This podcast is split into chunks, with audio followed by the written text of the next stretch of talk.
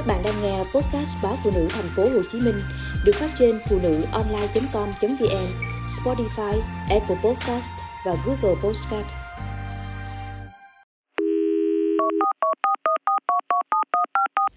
Bệnh nhân ung thư dễ tử vong vì biến cố tim mạch.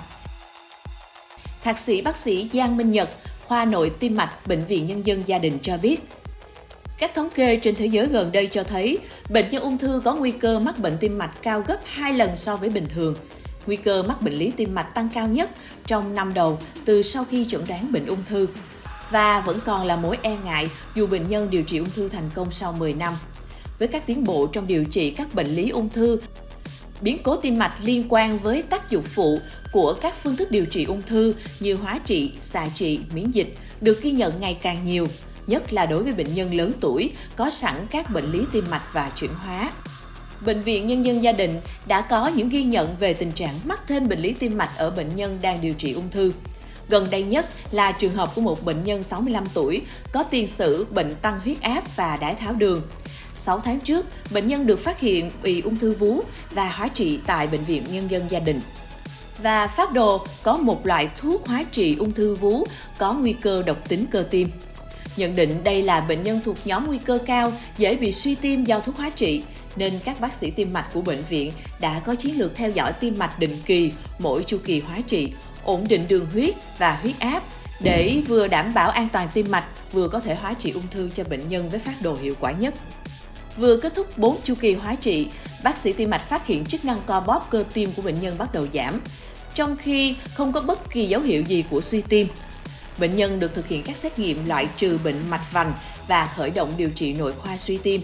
Sau 2 tháng điều trị, chức năng co bóp cơ tim của bệnh nhân trở về mức bình thường và tình trạng ung thư vú cũng được cải thiện đáng kể. Một trường hợp khác là bệnh nhân 68 tuổi cũng có bệnh lý đái tháo đường. Được hóa trị ung thư vú tại một bệnh viện tỉnh cùng với phát đồ là loại thuốc hóa trị có nguy cơ độc tính cơ tim. Sau khi hoàn tất hóa trị và phẫu thuật đoạn nhũ 2 năm trước, bà yên tâm trở về với cuộc sống bình thường. Tuy nhiên 6 tháng gần đây, bà cảm thấy mệt khi đi bộ dù chỉ với quãng đường khoảng 20 mét. Về đêm, bệnh nhân còn hay bị ngộp thở, phải nằm kê đầu cao mới dễ ngủ. Mới đây, bà đến Bệnh viện Nhân dân Gia đình kiểm tra sức khỏe tổng quát và các bác sĩ phát hiện tim của bệnh nhân giãn lớn, còn chức năng co bóp thì giảm nặng.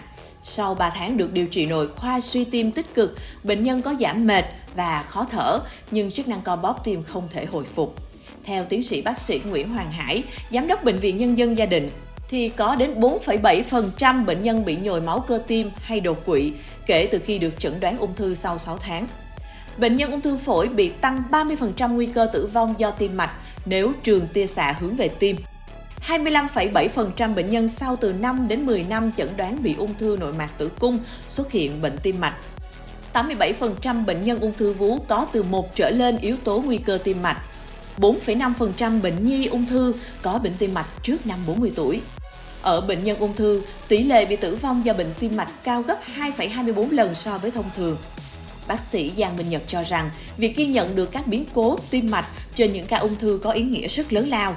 Nhờ đó, tùy theo từng bệnh nhân, các bác sĩ tim mạch có kinh nghiệm trong chuyên ngành tim mạch, ung thư sẽ có chiến lược theo dõi và điều trị khác nhau nhằm đảm bảo mục tiêu kép vừa đẩy lui bệnh về mặt ung thư, vừa không mắc thêm hay làm nặng thêm bệnh lý tim mạch cho bệnh nhân.